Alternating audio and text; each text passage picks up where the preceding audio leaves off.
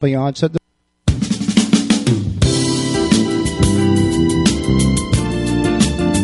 You're listening to the City World Radio Network, high definition digital radio broadcasting from the city to the world. www.cityworldradio.com.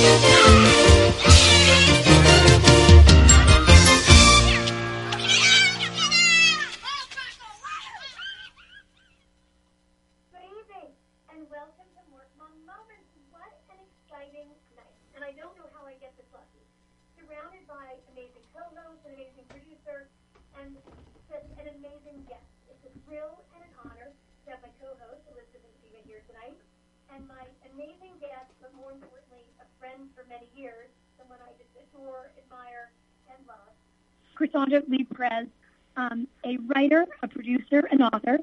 She's a co-writer and co-producer of the short film The Forever Tree, uh, as well as the book Share the Dream, Building Noah's Ark, One Prayer at a Time. She's been a fashion publicist. She's been a correspondent on the Oprah Winfrey Show. She's been on Entertainment Tonight. You name it, she has done it. And most recently, she's now published and produced and marketing the most amazing book in the entire world that every female and male, actually, we all need to read. Um, and I'm just so, so thrilled and excited to discuss We Come as Girls, We Leave as Women. It's an absolute honor to have you on tonight. I'm just so happy. I miss you because I don't get to see you more, but what a great way to reconnect. And with my co-host tonight, welcome, welcome, welcome. Thank you. Thank you so much. It's an honor to be here. Morph Mom has really come a long way also in this time. I remember the old days.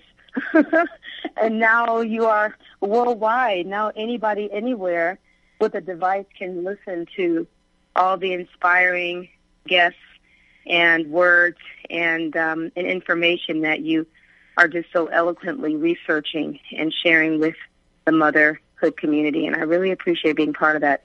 Again, I appreciate it.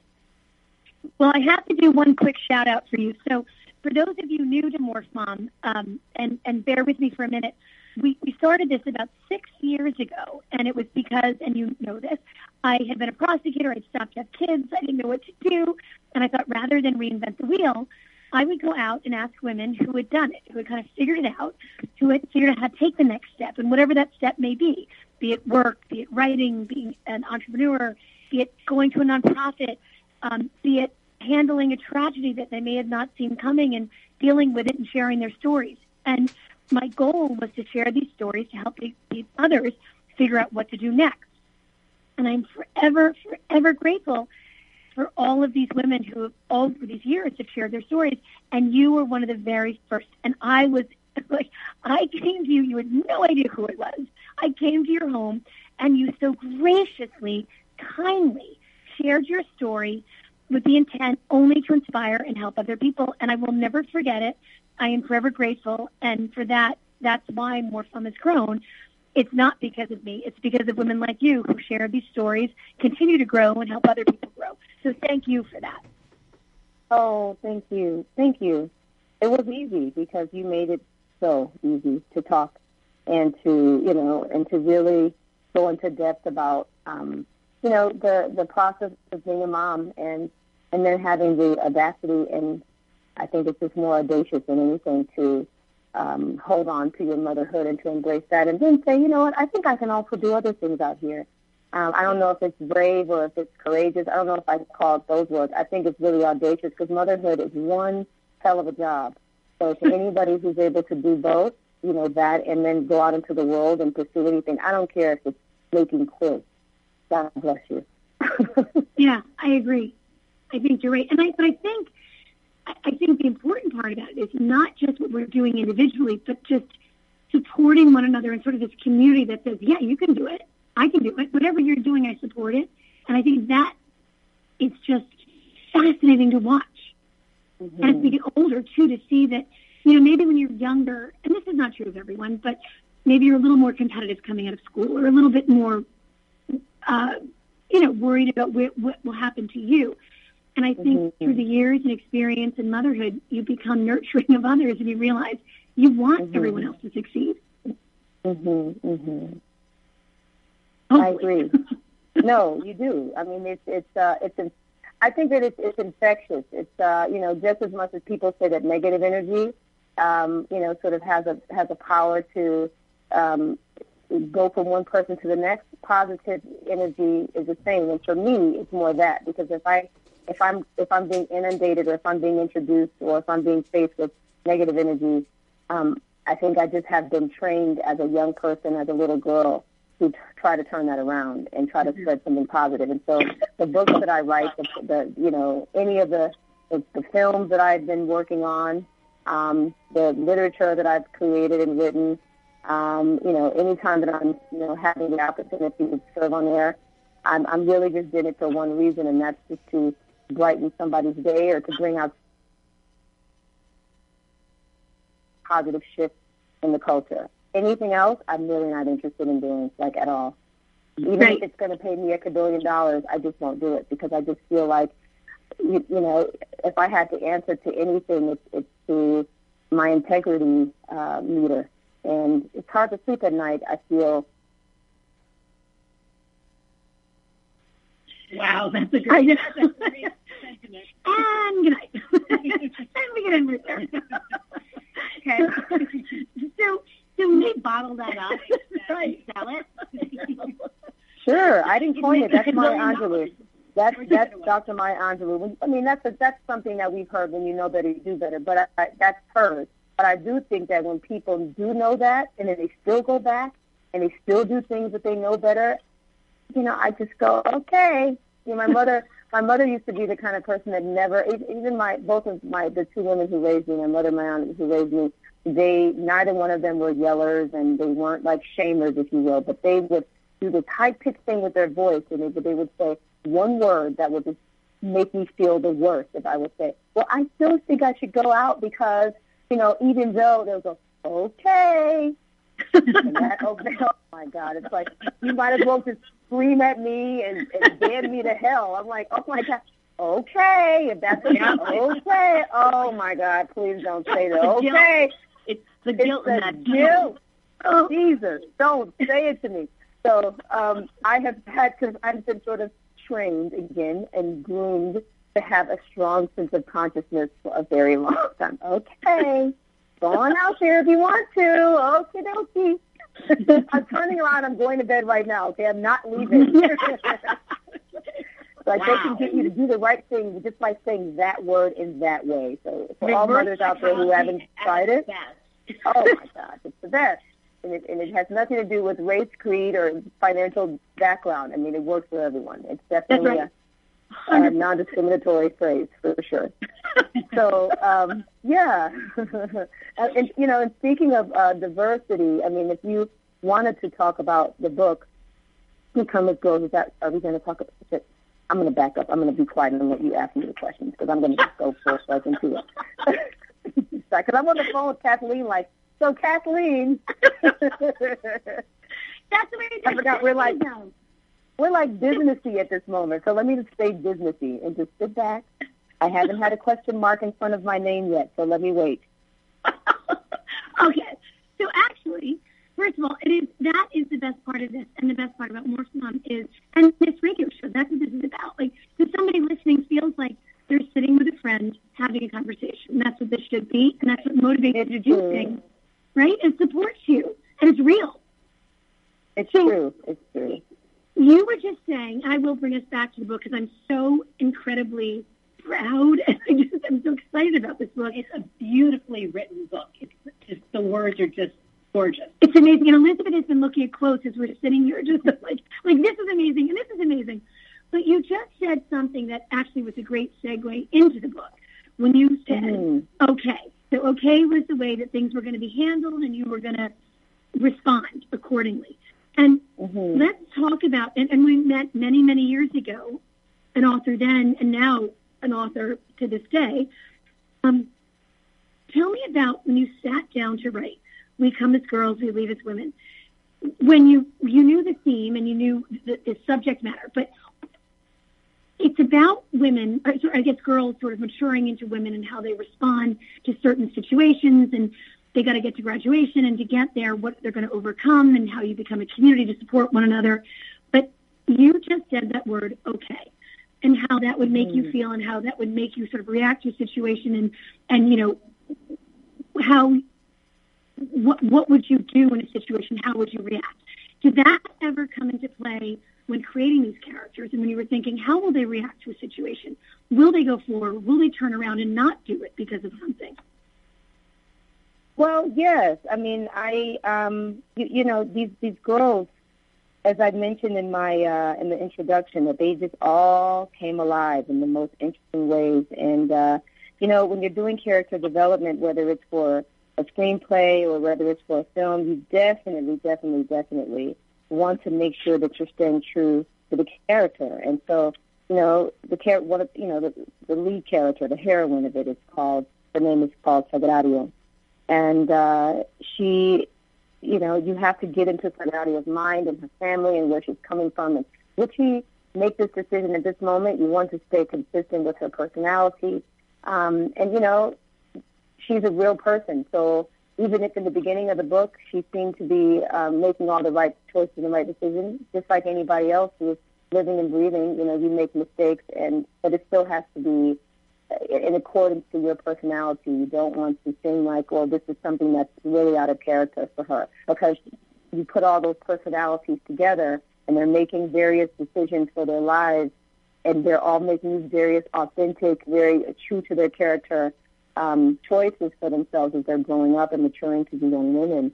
That is what makes for a story that's not only believable, but it's relatable. And then the young people who read it can then say, wow, this feels like me um, wow, I think I Yeah. did something similar. So it, it, it touches the young girls that way. And then for women who are in our age group, it's the book that I wish was written when I was 17. That's why I wrote it. As, you Yeah. know, Toni Morrison famously said, if there's a book that you want, that you don't, that you don't see that you want to read, then write it. And so that's why I felt strong enough to do it. And after having, you know, done a lot of, I guess, writing and tearing things up, and then I had the nerve to actually put put my energy into something that's long form. But then you have the moms who read it and then they say, you know, I wonder if my daughter, or if you're just a guardian, if you're a guardian of someone who's not your daughter, maybe it's your niece or maybe it's someone that you're raising, you know, I wonder if this young lady has gone through this. And the book has been used as a tool for conversation and discussion. It has, uh, you know, lately, um, it's everything that I've asked to happen with the book in terms of the response from the public. is happening one read at a time, and uh, that's all I expect, and that's all what I hope for, if you will. I didn't have any expectations. Anytime someone says they've read your work, it's like one more notch on the honor button for yourself as, a, as an author because time is limited and people don't have it. So if they say, I read your book, it's just, I'm always like, my hand is cupping over my mouth. um, you, you finished because you, you, you, you know, you actually read my book. You know, I'm still, it, it never gets old. Um, and so these conversations are happening amongst teenagers these conversations are happening amongst mothers with their daughters, or aunts with their nieces. You know, these conversations are happening amongst women and women, and just it's a reminder. The book for a person in our age group, it's a reminder that we don't have to go as hard as we're going.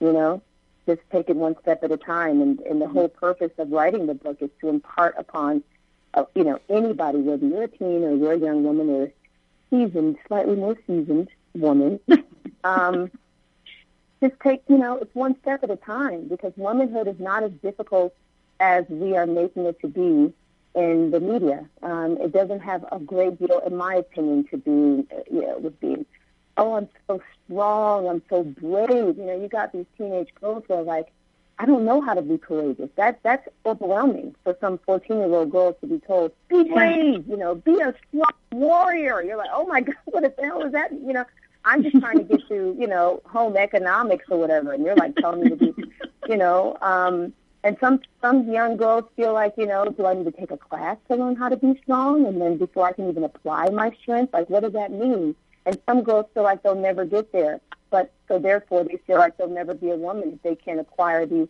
courageous skills, these T-shirts and these mugs and these hats, these braids, all these big affirmations. I'm woman, human war it really is just about the micro and not always the macro. One foot in front of the other. Mm-hmm. I know that you also feel for yourselves in your very complicated lives. You know, as long as I as long as I can get it to five o'clock today, just let me get to five o'clock. Yeah. And between now and five o'clock, I've got all these little things to do. And so you just do every little thing, and then before you know it, you're at five o'clock, and then you feel like you've accomplished something. But if you started off your week saying, I need to get to Friday, and it's Sunday, you know, that may be a little daunting when you think about it. Just one mm. step at a time, one step at a time. And you'll still get to Friday, and you probably won't have heart, heart palpitations throughout the process because you're just focusing on the micro and not always the macro. You have your vision. I want teenage girls, my goal is, my hope is for teenage girls to have a vision, but to really realize that it's about the journey. And that's, you know, you know that phrase, journey, not destination. But it's true. But I say it differently. I just say, how about focusing on the micro and not always the macro? You know, it's such an interesting thing what you just said. And as you know, you know, I have a daughter who's 22, and I'm one of all the four sisters. And what you just said, and I don't think I've ever actually thought about it that way. It, it, you know, you have to live to this. You know, you're strong. You're this. You're that. So you're just trying to figure out who you are, and how can right. you live up to somebody else's expectations if you don't even know what that you know it's so interesting i've never thought about it that way but you're right it, you, you're such pressure put upon you immediately at a young age to be strong and you don't even know what that is yeah and we do it to ourselves as adults so as teenagers we're trained to do it because people around us are doing it to us but as adults we're doing it to ourselves because we've been trained but you can you can totally unlearn that i mean i have like I don't want to have all these heart palpitations, and I I don't mean like I'm always on the verge of having a heart attack, but anxiety is a real thing, and you don't want to go through your mm-hmm. life. You only get one shot. You know, why would you want to always be panicked at every given moment because you just feel like, oh my god, oh my god, oh my god, and oh my god, oh my god isn't only what 14 and 15 year old girls and 17 year olds are feeling. Have friends and even me, um, 40 something year old women who are, oh my god, oh my god, oh my god, and I have to remind myself, my, micro, Michael, calm down. Just just deal with what's at hand, what's in front of you. We know that you have to, you know, accomplish this by the end of the month. We get that. but you can't get there if you're on a stretcher because you know you're like freaking out about every little thing. Just calm it down. Even the even the big things that come in front of you. So um, that's basically what the what the book is about. I was going to say movie, see, spoilers, but not really. Um, Maybe. Hold on. um, I- who knows? Maybe I just. I just I just blurted it out, but um, you know, it. it um, but I, I I just feel that if we just kind of calmed it down a little bit and just uh, uh, dealt with what was in front of us, life be a little bit more, and that just has to do with being present, you know. Um, so when you so sat all, you down, know. when you sat down to write the book, and we Mm. talked about this many, many years ago, was it? And I know that you, you know, having gone through Miss Porter's and having gone through like similar situations with, but was it about writing? Was it about writing about a situation you knew about, or was it writing about sort of a, a topic or theme that fit into that location? Like when you were saying about women, girls being strong and having to fit into this stereotype of you're strong and you're brave and you're this, or was it your own experiences having gone through Miss Porter's and gone through that and seeing that that's kind of what happens to women as they age or as they grow and develop in that school setting? Um, you know, I think it's a, it's a, it's a, it's a, uh, you know, it, it's almost a coincidence or it's an irony that the book is set in a boarding school. I really wanted to encompass various cultures. I mean, I started with that first, you know. Um, I wanted to find a way to bring all these different personalities, ethnicities, financial backgrounds, um, cultures in one place. And the best place to do it is, is a boarding school because that's really the best way to just justify 17-year-old girls living under one sort of umbrella. You know what I mean? Yeah. And then they're all going through all these various experiences. The fact that I did attend a boarding school was good for me. My husband was like, you, you know, he actually made that suggestion. Maybe you put him there because you know it so well. And I said, oh, that's so true. You know, I put it in that space, um, and it, it flows better because they're actually interacting on a daily basis anyway because they're sharing classes and things like that. But when you're in a boarding school setting, from personal experience, you are focusing on most of the time these private schools, these you know uh, college preparatory environments are, are pretty high paced. It's very rigorous academically. Yet, as you matriculate into your growth of your you know your your growing up as a person, you pretty much learn the lay of the land um, on certain respects. Like you kind of have a clue of how to study. You've learned how to you know sort of handle the academic space of the school. But now you're focusing on you as a person. So it's not like the academics give the background, but you understand how to do that. But now, so now you can focus on you. And so these girls really are, it's less about school, although school is definitely there because they're obviously trying to get into college. It's a very important year. Yet they are really going through things that they are young women and trying to figure out. And, you know, they're topics that I specifically chose that don't have very much to do with what we see in the mainstream. There's nothing about bullies. There's nothing about Yeah. drugs. There's nothing about, you know, sort of obsession with boys. Although there are boys there, but there's no like sort of obsession, you know, with them as it states um, in the mainstream media. Um, and there's no girls who are focusing on, I don't have the right shoes, I don't have the right dress. You know, those aren't the topics either because that, to me, is so done. It's so overly Yeah. done. What about what's going on with girls and their relationships with their dad when they turn 17? What do you talk about about sexuality and, you know, how do I feel as my body's changing? You know, just those type of topics that they're rarely making the covers of Teen Vogue um, or the, you know, the, I don't know if there's a Young Cosmopolitan or whatever the Teen Beat, you know, you don't really see those on the cover. I wanted to explore those issues and how do you relate to your friends and you know, you've got these deep-seated situations, and the people who are supposedly the closest to you because they birthed you or because they've been there since you were born, you're keeping all of your stuff to yourself. You're not telling them anything. And why is that? You know, I wanted to talk about those things and get that on paper and start Yeah. discussions like that. And the fact Uh, that, that you and the fact that you chose a Latin girl to be the main character, I bet that also incorporated more issues that you could have addressed. in a way. Uh, yeah, you know, yeah. Why do you say? Why do you think? I no, I'm just saying that you chose a Latin girl Mhm. Uh, so it it basically gave you more parameters to touch on different issues that nor- had you chosen a white girl, it would not necessarily have worked. Well, and I think what Well- is saying is sort of it allowed for more. You opened up the diverse. Right. You could, or you can then touch upon many issues, many many issues, without being restricted.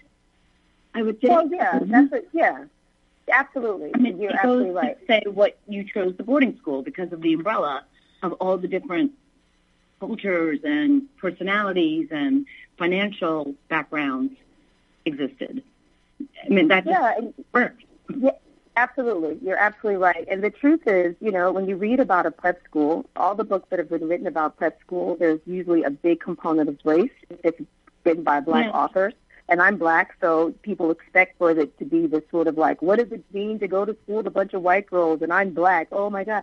And then you just read the book and you're like, holy cow, like that's not even at all. right. and you're like, Right. it's not about that at all. Because that was not my experience. You know, I definitely had moments where we talked about race. Race is part of the experience because we are not colorblind. For everyone who says, I don't see color, I just go, okie dokie. I love you driving in the streets. And if you uh, run the lights or do you run the stop sign? Because to me, I would hope you understood red and green and yellow. Um, so anyway, the whole colorblind thing doesn't work for me. Um, but at the same time, you would think that because I'm black, that would be my perspective. But I actually, the book is actually representative in a big way how how these prep schools are set up. You know, you have a very small percentage of people of color. The majority of the students are not of color, and that's the setting.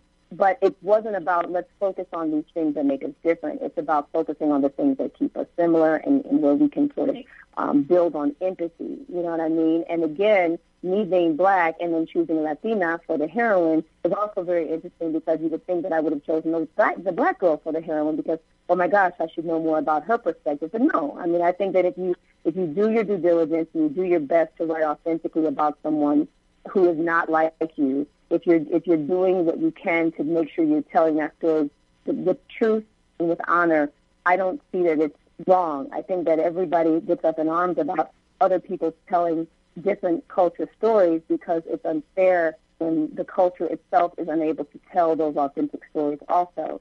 Um, but I do think that I have given uh, Sagrario, um, you know, that there's not a person who has read the book who doesn't find her incredible. And um, but in real life, people may bypass her because of where she comes from and because of her being Yeah, Latina. mhm, that's In my story, she is the hero, and she, Right. she's the hero.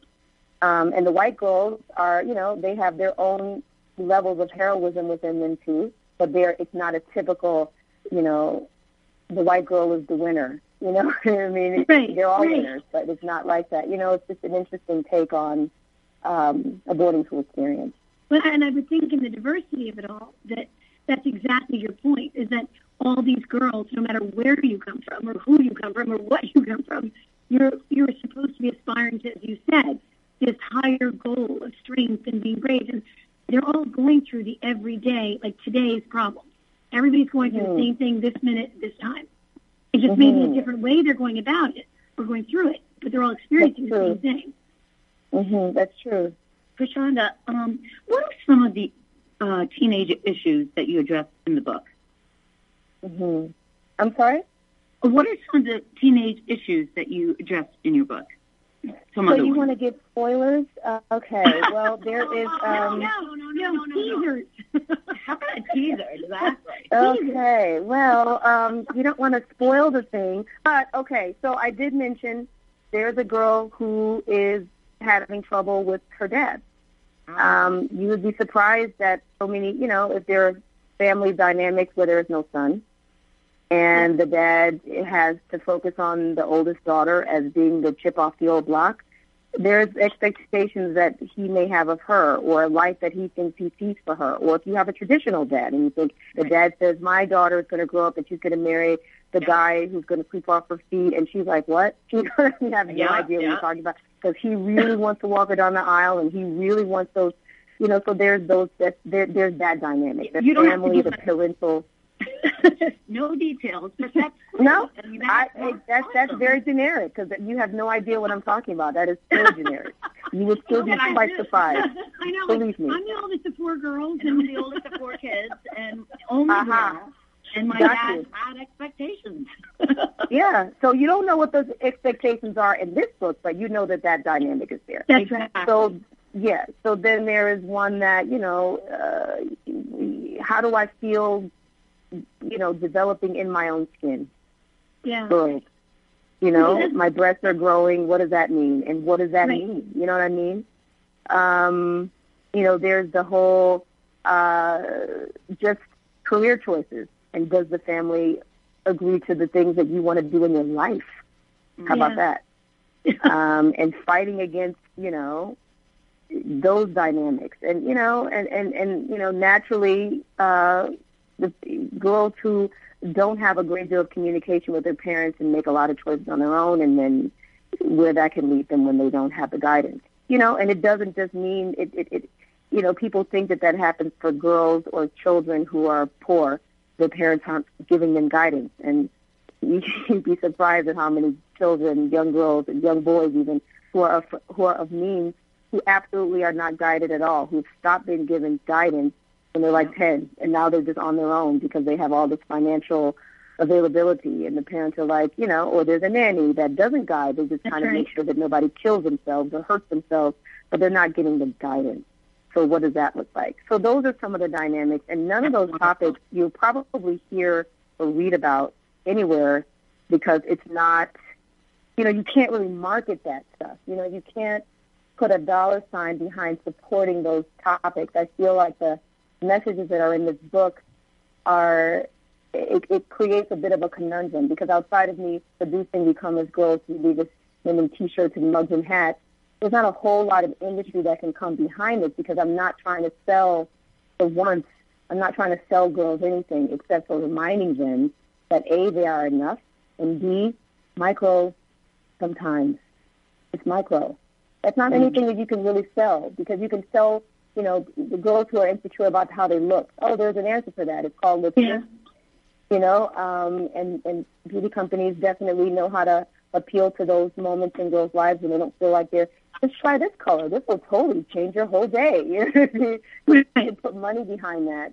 Um, you can put money behind the girl who says, I feel like I, I, I'm shaped the best. So there's a bunch of products out there that'll totally help you shift that, and it'll make you feel that, feel good about yourself, all while you're covered up. And then when you take it all off, you're feeling sad again. I don't, I don't really have anything to monetize outside of this energy and book. But I think that's the beauty of it is that, and again, we're speaking with the amazing, unbelievable, inspirational author, Lee Perez, who's just come out with We Love as Women. I mean, we, we came as girls, we leave as women. And anyone who has a question, please, you can type in to Elizabeth at morphmom.com and we can ask questions to this amazing, inspirational woman, author, friend, and I'm proud to say friend. But I'm even more proud to say friend because it's something you just said. You're not in this to sell anything. You're not doing this to sell anything to anybody. You're doing it to, to A book. I pass got a book along a sell. message. well, a book to sell, yes, but that's not you. And like, yes, buy this book because exactly that reason. You're not there. You're well, you're you're helping so many people with this idea and with with what you're sharing. It's not about the marketing part of what comes out of this. It's about the helping, the inspirational, the motivational part to girls who have to become women. And it's really hard today to do this. It's really, really hard to navigate what you're supposed to do on a day to day, much less week. I love the theme of the book, but sometimes I, I feel like it was like self empowerment begins with self acceptance. Mm. Would you agree? Or Yeah, absolutely. When you when you like yourself, you can do anything. Absolutely. And uh, I think that's a fair assessment of the book. That was from the praise in the back, yes? Paula Wallace yeah, wrote that yeah, in the back of the book. yeah, yeah. That's a that's a fair assessment because that's really the truth. I mean, we, I mean, just think about it, and it this sounds so mundane, but just think about like your own life again, and you think how you know Kathleen said how difficult it feels, you know, to be a woman or to turn to grow up into a woman in these days. But it's because of being inundated, and when you're overwhelmed, everything feels overwhelming. and it feels impossible. But again, it's like with my own children. My daughter will come in and she'll say, "Oh my god, oh my god," whatever the case may be, and then I'll say, "Okay, let's take ten." So we take Mhm. ten, and she's like breathing it out, and I go, "So what needs to happen in this moment?" So I just literally just, just like I finish my last five questions. Okay, let's do that. And I'll literally walk through, and before you're, she's done, and the thing that she was freaking out about, that's like maybe five steps later, but we're doing it step by step. When she gets to that fifth step, oh my God, it's done. Exactly. But just an hour ago, you were like freaking out about it because you felt so overwhelmed. Right. You know, it's, I'm not even te- teaching anything that's new under the sun, but I, I probably am saying it in a way that's easier to take in because I'm not a like a spiritual professional. You know, I'm not a yogi. I'm not like a psychologist who can back it up with all this um, sort of data and research. I'm just a woman who goes through life every day and can tell you what has worked and kind of what hasn't worked, and sharing that kind of what works and what hasn't worked with various women of, di- of different, various women of different backgrounds, et cetera. We're all in agreement. We're all like, oh, in real life, that's the meeting next next week, and I'm you know, sort of like you know, over, you know, feel like I'm in over my head about it. Um, but if I just take a minute and focus on what needs to happen for this part of the meeting, and then go back and focus on what happens for this part of the meeting, by the time the actual meeting happens, I'm okay because A, I'm prepared, and B, I didn't just take it all in at once. I mean, you can't eat an entire ice cream cone at one time. You'll choke. And you'll be cold as hell in your throat. You'll be like, oh my God, I'm choking and I'm breathing at the same time. So you like kind of want to lick the thing and kind of like take your time with it. And then you're equally as excited when you get to the end. But imagine just being like, I'm just going to gobble this whole big cold block of like good. like, that's a lot. Now, do, do you think now with with all of us here today growing up, social media was not an issue, but you know nowadays, become a girl to woman, you're watching it on social media 24 hours a day. So, do you think? Mhm. How do you think that plays into this? Uh, that's a tough one because um, I'm, you know, I actually am not there yet. And in the book, with my own kids, you know what I mean. I can speak from my perspective as Yeah. as an as a full adult, but I'm not there yet dealing with my own kids. Um, I I don't put social media in the book because it's challenging to really tell a story of empathy um, with the girl in the middle of the conversation. Hold on one second. Let me just post this on Facebook. I mean, it's hard Yeah. you know, you're supposed to be like engaged in each other's story. Oh my God, that, what you just said was like amazing. Let me just take a screenshot and put it on my Snapchat. Like, no, you're not going to cry. No one has an opportunity because you're just keep interrupting each other with like, how are you going to post? So I do give the girls a mobile phone. You know what I mean? Um, and I and and just because that's like you know a mobile phone is a mobile phone and they're not allowed to use it says the rules of the school. Um, you, know, I think that for me as a you know you, I have helped myself because we're not exempt from getting caught up and believing that the woman's story on IG where her parent her family takes all the right vacations and she always looks the best in every bikini and she like has 15 children yet she looks like she has had no stretch marks ever. You know you kind of especially if you're reading that on a late night and you're like oh my god are you kidding me? Um you probably um we've all been there like what? That's not possible. And then everything is photoshop i don't even know how to photoshop really. Um but i think that when you if you just just you know, there's a young, there's a phrase that the young people say. It's called being woke. I, have you guys heard of that? Um, and it? I think it's Being woke. being woke. W O K E. Wokeness, wokeness, and staying woke. Like it's really being awake, but they're slang, so they say woke. Um, you know, I think it's like a play on being conscious, right? Yeah. So if you're staying conscious and you're watching this woman's amazing portrayal of every best, you know, nothing's wrong in her life. There's her Yeah. Instagram page. Um, you realize you have to know that that's not true. So if you can, if you can actually stay conscious of knowing that nobody's life is that way, you can actually appreciate her post and just let it be for what it is. But Yeah. if you become disillusioned and you begin to think that maybe somebody, some people do have these perfect, you know, these lives of perfection.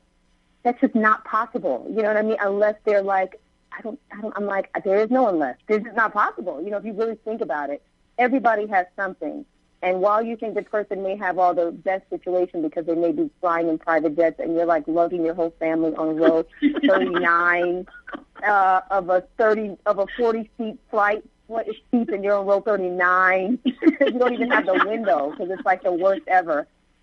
And then the kid in front of you is crying and you're like have to fly 17 hours. You know Oh, that's your life. That's that's right. your life Thank God he's And turned the like- phone off on me. Yeah, watch it. oh my god. But you know that person on the private jet has those moments too. It just doesn't look like yours. Absolutely. It may be different. Yeah. It's harder to tell teenagers that stuff, but it's true. I love the title of your book. I do too. Fantastic.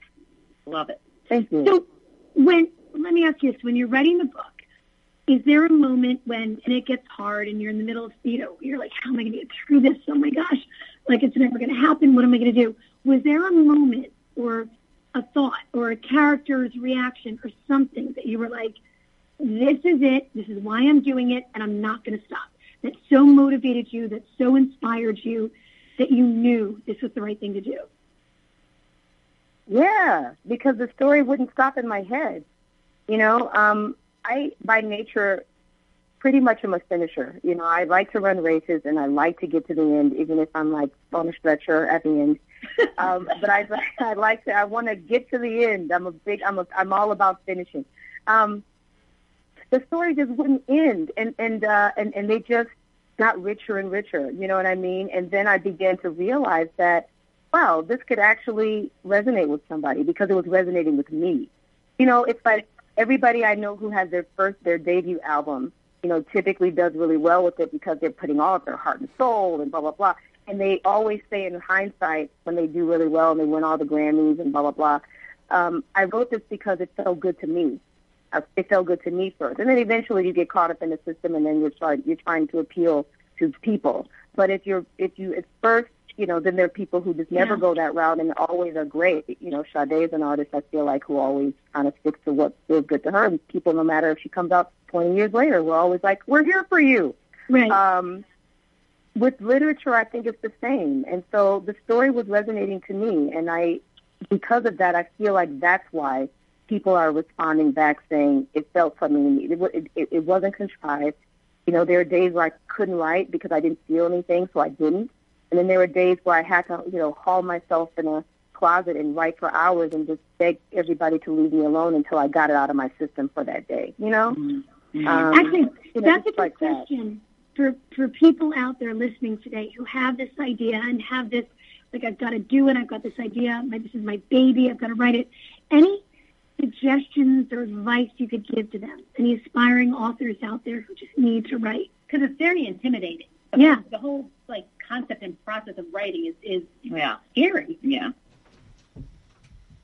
just start writing, you know, and, and don't throw it in the garbage for Christ. I mean, you know, I don't want to get all religious, but for goodness sake, um, you know, don't um, don't throw it away. It may be crappy. I've written hundreds of pages of crappy pages that I would never share with anybody, but I wrote them because you just get yourself used to doing it, and eventually you end up writing a sentence that you actually do like after writing hundreds of sentences that you don't like. But if you if you're the kind of person that starts to write a sentence and it's like the sentence is I want to walk across the street. I can't write it like that. I gotta write. So I intend to walk across the street. Before you know it, you just never even finishing the sentence because you just need the sentence to be right. Just write the sentence. That's my best advice to everybody who have asked me in the past. Everyone who has asked me, you know, how do you do it? I go, just put it on the page. You may not even like it, but just No, give it, just Yeah. do it, and then eventually you'll have all this stuff that you've written, and you'll sift through it, and you'll pull out, you'll extract things that you do like, but you want to have something from which to pull. If you don't ever feel like what you're going to write down is good enough, you'll never have anything to extract. That is great advice. well, And, and that actually applies to all aspects of life. Right. If you think about it, I mean, Y'all are making me out to be this like but spiritual. I love you guys. you, you're wonderful. I feel so like I should be sitting on the summit of a mountain. I'm like, go Oh, wow. do it. I mean, that might little things. Um, just do it. Right, it. perfection can be that obstacle. Right, if you put perfection there, That's true. that can be the reason you never start. It's not perfect. It's not right. It's not the best. Yep. I can't do it. Yep. It's just it's a And you- it's a it's a No, scary you know- excuse.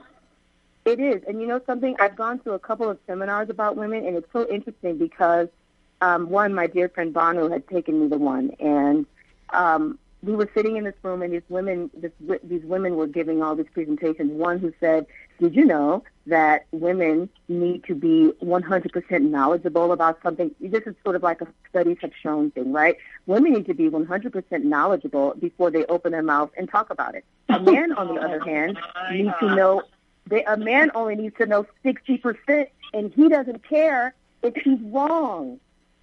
Oh, If he's wrong, if he know, only knows 60%, and he's like, well, uh, you're asking me was four for four? I'm gonna give a I'm gonna give a guess at 4.5, and you're like, what? And he's like, am I wrong? And he's he's like, oh, okay, well, let me give it another try. The woman is like, I cannot get it until I have it 100% right. Otherwise, I'm just not gonna say anything because I have to be perfect. Oh no. So so many of us won't try. Women just we just won't try. And these are like statistics that I have not taken. I'm sure that if you Google the whole sixty percent one and some somebody's documented it somewhere, but it was interesting me. I go, Really? But because I was raised in a boarding school with girls and we weren't taught you know, some people think that it's all about holding a teacup and it's all like finishing Right. school and it's not. Miss Porter's where I went, is not like that at all um, we were really competitive with all the schools. We wanted to be the best boarding school, not the best girls boarding school. We felt Right. very competitive with the boys, et cetera. So I have a boys mentality about life. I don't feel like I've got to be right. I'm okay with falling and, you know, saying what's two plus two is 4.5. Oh, okay, well, I'm wrong. Well, you know, so what? I can figure it out again. Like, I don't feel like that. And I think that if we as a society stop, and it starts at home, we stop making the girls feel like they have to be ideal, then they will take more chances because it's okay to fail. In fact, failure is like the best teacher. You get up That's and you do it again. You know, cool. which is I think the most important message you could teach to anybody. Right, boy, Yeah. or like to just to know that it's sad that it's innate in men and not in us, and I wish it was. I, I, but Yeah. when you were writing your characters and the girls in the book, was that something you were conscious of or conscientious of in, in empowering them with that, or or did you not give all of the characters that empowered sense of it's okay to fail? Um, I don't think I. You know, it's not a contrived story. The girls really just. It sounds very like strange, but they really just took on their own lives, and uh, I just wrote what, what I felt like they would do. And you know, sometimes they were. Sometimes they made the really, but you know, this empowering statement, or they did this thing that was empowering, and sometimes they did something that they fell flat on their behind and had to be a little embarrassed. Um, Yeah. But you know, at the close of the story, you know, um, we want girls to come to some type of resolve, even if it's not the the result that they thought they deserved or, or wanted. I mean, it's it's like the Little Miss Sunshine story, which one of my favorite films. She doesn't win the contest Oh, at all, best. but what she learned was like priceless. Right, You know? not just so it's and- not and- always about the ideal situation. It's funny saying that. I- It's one of my favorite movies in the entire world when the whole family gets Oh, up and dances with her at the end, Mm-hmm. mm-hmm. right? And she just, and it's, I think it was Better than the trophies. right? Yeah, it's Every better than single the trophies. person, Better than the trophies. Yeah, Yeah. yeah, everybody learns. Yeah. which is why Yeah. this book that you, your new, your new book is so invaluable to everybody because I think everybody learns. It's not just that one student. It's Right, the group, it's the class, it's the school, it's the parents, it's the family. Mm-hmm. how it's Mhm. all, you know, it, it's contagious and it, it goes to everybody. And that's why we're so grateful it's there and that you, you gave this gift to all of us. So, and you have two daughters and did you discuss this along the way with them or was there anything that, any input that they gave you or any observations you've made of them that helped you to develop any of the characters? No, because they're not there yet. I mean, they're part of my acknowledgement um, on there, and I talk about to them just trying to so make it plain and give it straight, no chaser, which is how I raise them. Um, you know, it's not going to always be ideal, but you just got to keep going. You've got to keep going. You know, um, my littlest one, when she was really little, um, in like a pre, uh, the pre kindergarten or what are those that level like a pre? I think it's pre K. Um, she really warmed my heart because, um, and I said, wow, it's like for moms, you- you're getting something across to this child, and she's just little. You know, they asked the children in the class, what did they learn from their moms? And what the mothers say, what was the biggest thing they learned from their mom? And they had a little video, and then one kid said, my mom told me to always wash my hands, and, you know, it was really cute. And then my daughter said, you know, my mom told me to never give up. Oh, You know, and that, and I'm like, you're, you're like three, and you're like, my mom me never give up. You know, like, oh my God. You know what I mean? Um, but it's true, you know, just don't give up. And it's not going to be ideal, but you just don't, if you don't, if you give up, you'll just never know. And that's what these girls learn, and, and, and you celebrate the getting up part. You don't celebrate winning on the first thing because that's like, it happens, and that's those moments you're like, oh my God, score, first shot, first try, I aced it. But the truth is, you may have to go through some things a couple of times in life before you get to that moment of success. That's kind of realistic, you know what I mean? So whether it's you know, acing a spelling bee the first time and the next time you have to go, or a race, or whatever it is, physical activity or, ac- you know, academic, or even making friends. You know what I mean? You may feel like, Yeah. God, I made this new friend the first day of school, and then you go to the next school, and then nobody, you think nobody likes you. And you're like, wait a minute, I thought I was like really cool. You know, um, you just have to just keep getting up. Me, that was true to life, true to life. But um, you know, you just have to keep getting up. And I'm I'm proud of I'm proud of those characters in the book that they, um, you know, they may have had to take their time here and there, which everybody's allowed also. But as long as you do, get back up. As long as you do, you may need to take a minute and try to swallow that big old ice cream ball because you're like Ben and Jerrying yourself to pieces for the moment. But as long as you get back up. That's the best verb I've ever heard. Ben and Jerry yourself. I'm, I'm Ben and Jerrying myself. I need a moment. So, Fantastic. are you now the book is out and you're uh, are you what's do you know or are you even thinking about what's next or are you or as you said Um, are you living today living in the moment today but but are you do you still the bug to keep writing Um, no, I'm I'm really I'm really um they I'm I'm sort of like in place with this book right now. I mean, I've been asked so many times, are they gonna go to college? You're gonna give a follow up. I'm like, holy cow, like I will be probably thinking that once it comes down, but I'm still very much on a high. People are sending me all these great selfies and I'm putting them on my Instagram page of them holding the book because that's the first thing I did to show the you know, introduce to the world that here's my new book and I'm like holding it or whatever. I'm super happy. So I've asked people and now it's just kind of spread on that people are doing it. So I've got teens and dads and moms and some people are white and black and Asian. All these different people holding this book. Some of them are Kindle. Some of them are, you know, iTunes on the whatever. Um, and it's quite cool to see all these different color hands and, you know, colors of people and, you know, that kind of thing.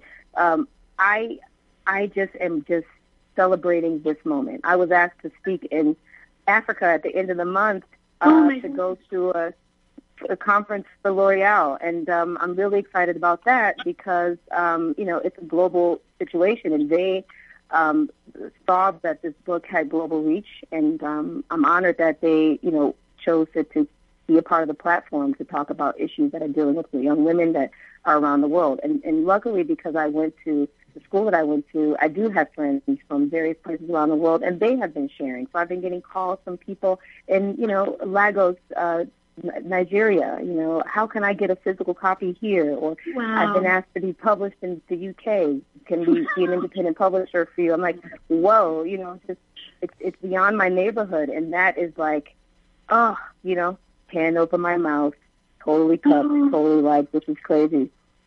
so I'm well just humbled deserved with a capital H.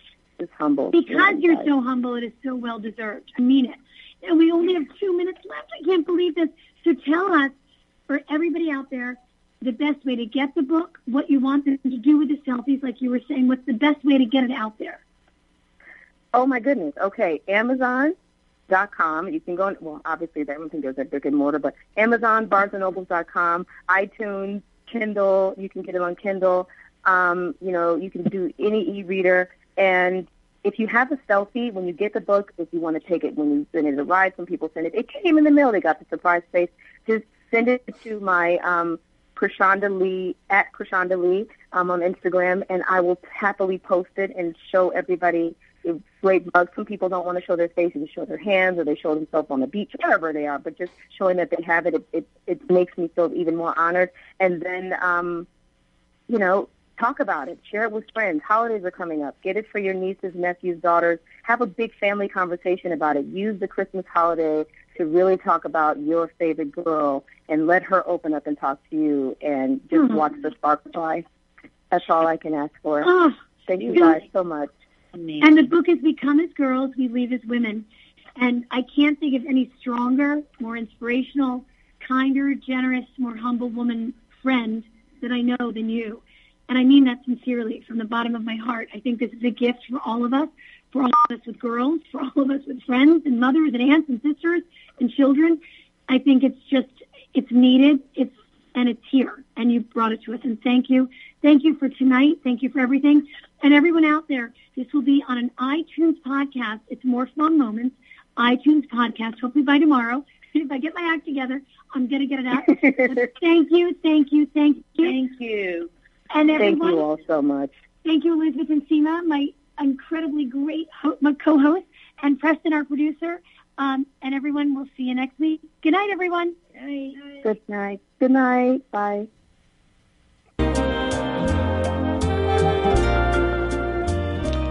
Today's entertainment has been brought to you in part by Galito's Restaurant. Galito's specializes in Portuguese cuisine. In addition to these delicacies, Galito's offers pasta, steaks, seafood, and chops. A full service bar includes wines, beers, and spirits to complement your meal. Galito's offers casual ambiance at the bar or their dining room. Galitos also has a private banquet room for social events with a party package to accommodate your budget. Galitos also offers seasonal cafe seating. Galitos is located at 29 Elm Avenue in Mount Vernon, New York, conveniently located across from the Mount Vernon East train station. You can call Galitos at area code 914-668-0100. Once again, the number is area code 914-668-0100 for information or reservations, or go to the website at www.galitosrestaurant.com. Enjoy your dining experience. If you served honorably in our nation's armed forces and you're looking for a way to continue serving your fellow veterans in your community, then join AMVETS. Each year, AMVETS members volunteer millions of hours at VA healthcare facilities from coast to coast, helping to improve the lives of their fellow veterans through the VA Voluntary Services Program. AMVETS posts and departments also participate in a wide variety of community service projects ranging from Americanism in our schools to supporting the Special Olympics and Boy Scouts of America. If you no longer wear the uniform today, you can still serve through the AMVETS by joining